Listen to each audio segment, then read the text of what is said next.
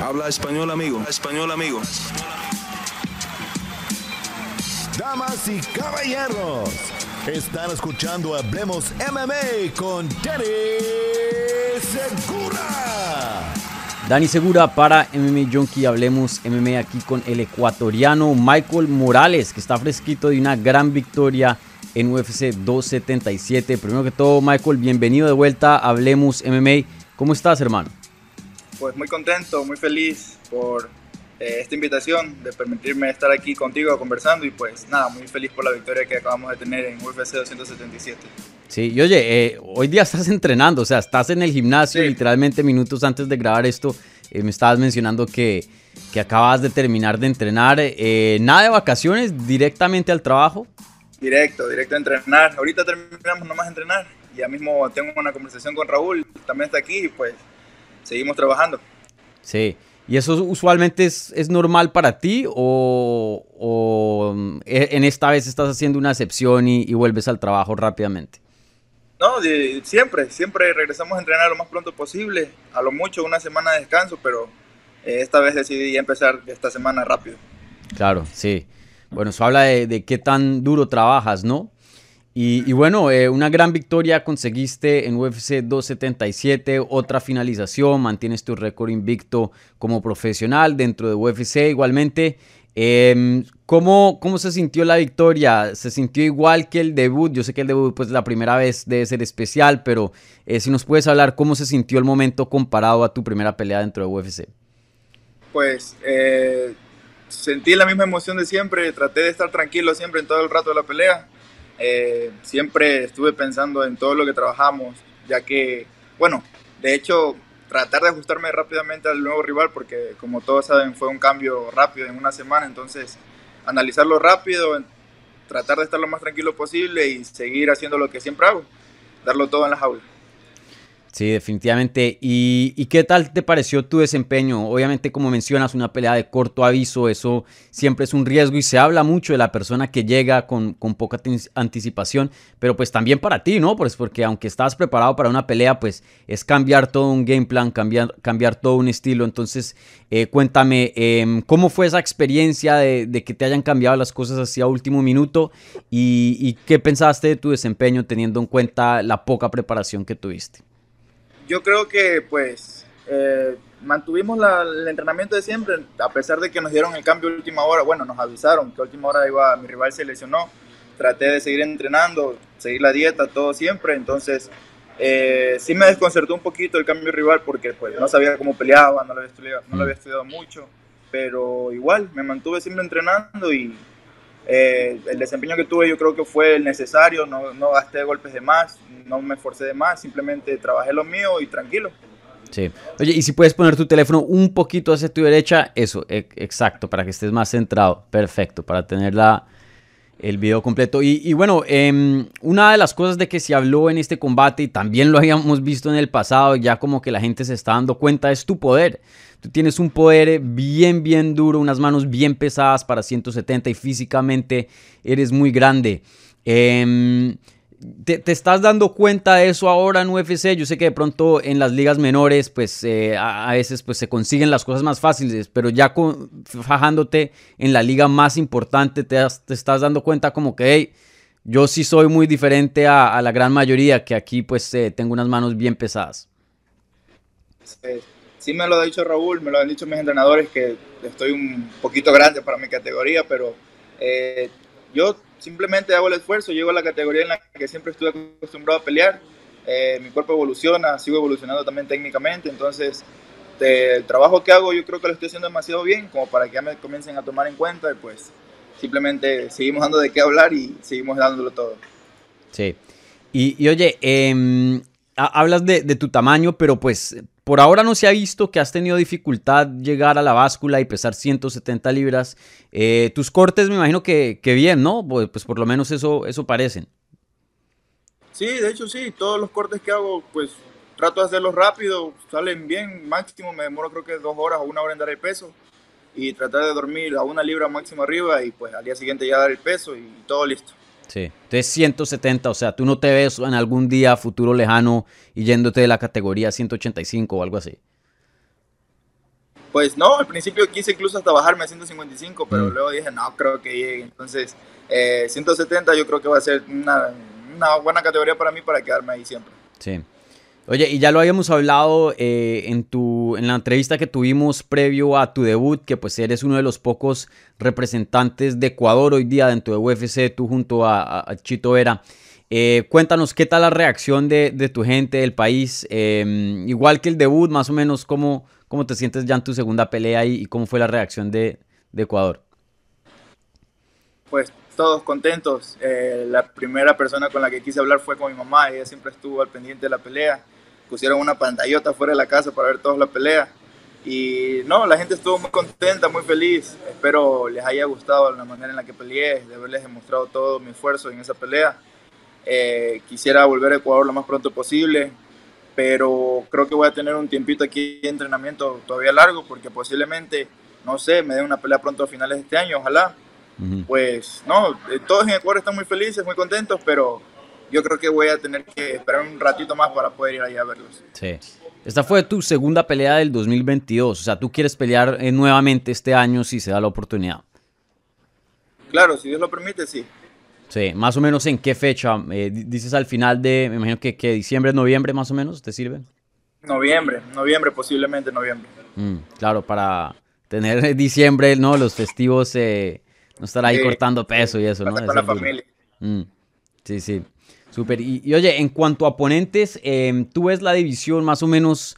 eh, ¿Te interesa fuera de una fecha? ¿Te interesa algún tipo de nombre, ranking? No sé, cuando es a, lo que podría ser tu siguiente paso, ¿qué te imaginas para tu carrera y, y qué quisieras? Pues todo depende de qué digan mis entrenadores. Yo simplemente espero a que me llamen para pelear. No, me- yo no hago eso de llamar rivales y así, pero eh, que con quien sea que me quieran poner, yo voy a pelear siempre.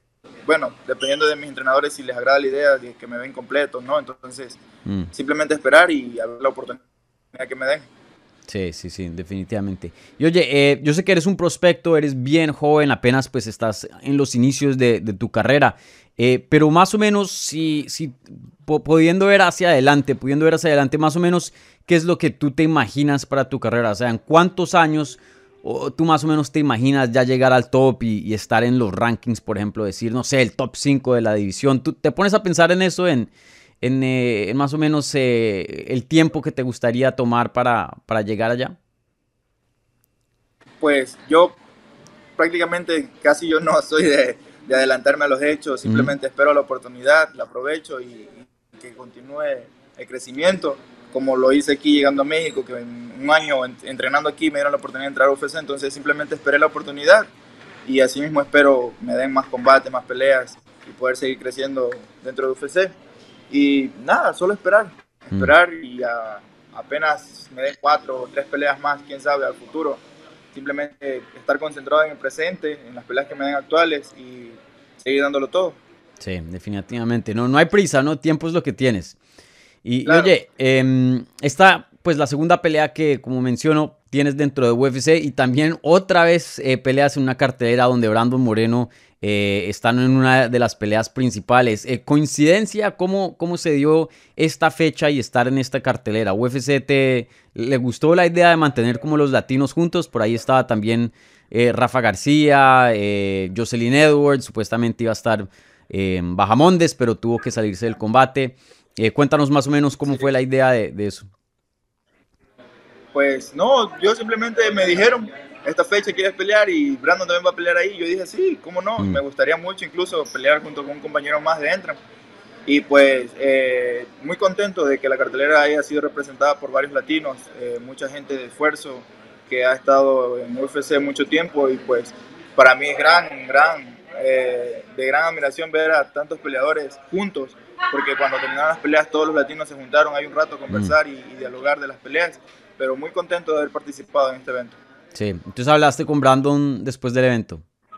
Sí, ¿Y sí qué te dijo? un poco, conversamos sobre lo del cinturón, sobre Mm. su futura pelea, posiblemente creo que va a pelear en diciembre, entonces poco a poco hay que ver qué pasa con Brandon. Yo creo que las peleas que le van a dar a futuro, bueno, ya sabemos que va a pelear de nuevo por el cinturón porque lo, lo acaba de ganar el otro, Claro. entonces eh, todo está en su esfuerzo, en lo que se dedique ahora para esta gran pelea, porque otra vez tiene, pues Figueroa también me imagino que está entrenando Mm. fuerte y esperemos vuelva a retornar ese cinturón.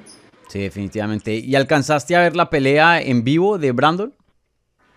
Eh, no, yo me regresaron para el hotel. Siempre nos regresan al hotel después de pelear. Ah, ok, ok. Pero me imagino que ya la viste ya estando Sí. unos días después. ¿Qué tal pensaste de Sí, ese tiqueo? Pues bien, Brandon siempre trata de dar todos los golpes a, a- atinarlos, a, ma- a matar. Simplemente Mm. él quiere terminar su pelea lo más pronto posible, como todos los peleadores. Claro. Tratar de recibir el menos daño posible, pero resultó recibir un buen codo. Entonces Mm. se esforzó, lo dio todo y pues salió con la victoria. Sí, definitivamente. Ese cae cara francés es duro. Oye, eh, ¿qué te dijo tu mamá? Yo sé que tu mamá es el fan número uno de, tu carrera. Em, ¿Qué te dijo después del combate? Pues está muy contenta, muy feliz. Ya saben que mi mamá es medio espontánea a la hora de alegrarse. Todavía no la he visto en persona, ya creo que ella viene o yo voy, una de dos, pero simplemente ella, ella siempre está contenta, siempre está pendiente de mí en todos los combates. Súper, súper. Y oye, eh, no sé, no sé eh, desde hace cuánto ya se estado viendo las artes marciales mixtas eh, como fan, pero un- una persona en, unos comentarios en Twitter me había hecho una comparación excelente, que te pareces mucho a un joven Anthony Johnson. No sé si, si viste la carrera de Anthony Johnson cuando él peleaba en 170, pero eh, me pareció una comparación muy, muy buena. No sé si, si conoces de él. No, no, no, lo, no, lo, no sé, o sea, no conozco al peleador, pero ahorita que me, me contaste eso, siento curiosidad de saber quién es, pero ya Sí. voy a poner a investigar. Sí. Lo chistoso de Anthony Johnson, él peleó contra Cormier por el título. Eh, de- creo que fueron dos veces. Él llegó a pelear por un título de UFC dos veces en peso semipesado, pero lo empezó en 170. Eh, y, te- era, pues, esto- hablando de esto fue hace muchos años, eh, que él peleaba en 170. Y, y peleaba un estilo muy similar, bastante poder en las manos, un excelente luchador, pero usaba la lucha era para mantener la pelea de pie, no, le interesaba mucho llevar la pelea al suelo, aunque tenía esa herramienta y a veces la usaba cuando necesario, pero lo de él siempre fueron las manos y, por eso veo mucha similitud en tu juego. Sí, eh, yo trato de hacer lo mismo, de luchar Mm. siempre de pie, de pelear eh, lo que pueda de striker, pero si veo que se va a la pelea al piso, pues en el piso tiene que darse, pero trato siempre de golpear, no finalizar y tratar de acabar la pelea lo más pronto posible. De hecho, todas las peleas que he tenido siempre se han acabado primero al principio, pero unas que otras que han sido bien, muy, para mí duras, todas han sido duras, pero para mí las, las que más esfuerzo me han costado son las que me he ido a decisión. Claro, sí. Y oye, em, y para terminar, eh, me gustaría tomar tus eh, pensamientos. eh, ¿Qué es lo que piensas de, de esta pelea de título que se viene en tu categoría? Kamaru Usman, el campeón de la edición, defiende su título contra Leon Edwards ahora en UFC 278. Eh, ¿Qué piensas de, de ese combate? Y bueno, Kamaru hoy día muy dominante, pero ¿crees que Leonard de pronto tiene un chance ahí para ganar la pelea? No creo. Usman tiene demasiado esfuerzo en, en las manos, en los pies, en Mm. su lucha, en su, en su incluso ha trabajado muy fuerte. He visto muy de cerca su trabajo, entonces siento que va a defender su título con muchas, muchas, muchas ganas. Entonces creo que las tiene de ganar, las tiene de ganar. Simplemente, eh, pues no frustrarse como lo hizo la primera vez como Vidal, porque se frustró un poco y se fue hasta el último round, pero yo siento que esta pelea que va a tener ahora por el cinturón va a ser muy, muy a su favor. Sí. Oye, y, y viendo a los contendientes, ¿quién crees que tiene un buen chance hoy de ganarle a, a Usman? Porque, pues, vuelvo y lo menciono, una figura muy dominante, eh, aunque bueno, hay otras también que están eh, saliendo a la luz hoy día en 170, Hamzat, eh, Ragmonov, hay, hay varios también que ya están llegando al, al top. Eh, ¿Ves a alguien que le pueda dar la talla a Usman? Pues el que más ganas tenga de seguir peleando. Yo pienso que Chimaev también está eh, siempre buscando su, oportunidad. Eh, pues igual que Burns, todos ellos tienen mucho, mucho piso a comparación con, con Usman. Entonces yo pienso que simplemente el que tenga la oportunidad, el que tenga más ganas de ganar, va a ser el que vaya a darlo todo por ese cinto. Vale. Bueno, Michael, muchísimas gracias por tu tiempo. Nuevamente, felicidades por tu segunda victoria dentro de UFC. Una victoria muy importante, muy buena. Te viste excelente. Así que felicidades. Yo sé que estás entrenando y estás regresando al trabajo duro, pero date un breakcito, un, un tiempito, no sé, cómete algo de azúcar. Disfruta ese, ese gran knockout y, y bueno, esperar a, a verte a finales de este año. Igual, muchas gracias por la oportunidad y pues sí, sí, apenas tenga la oportunidad voy a pegarme un descansito y, y ya volver al entrenamiento.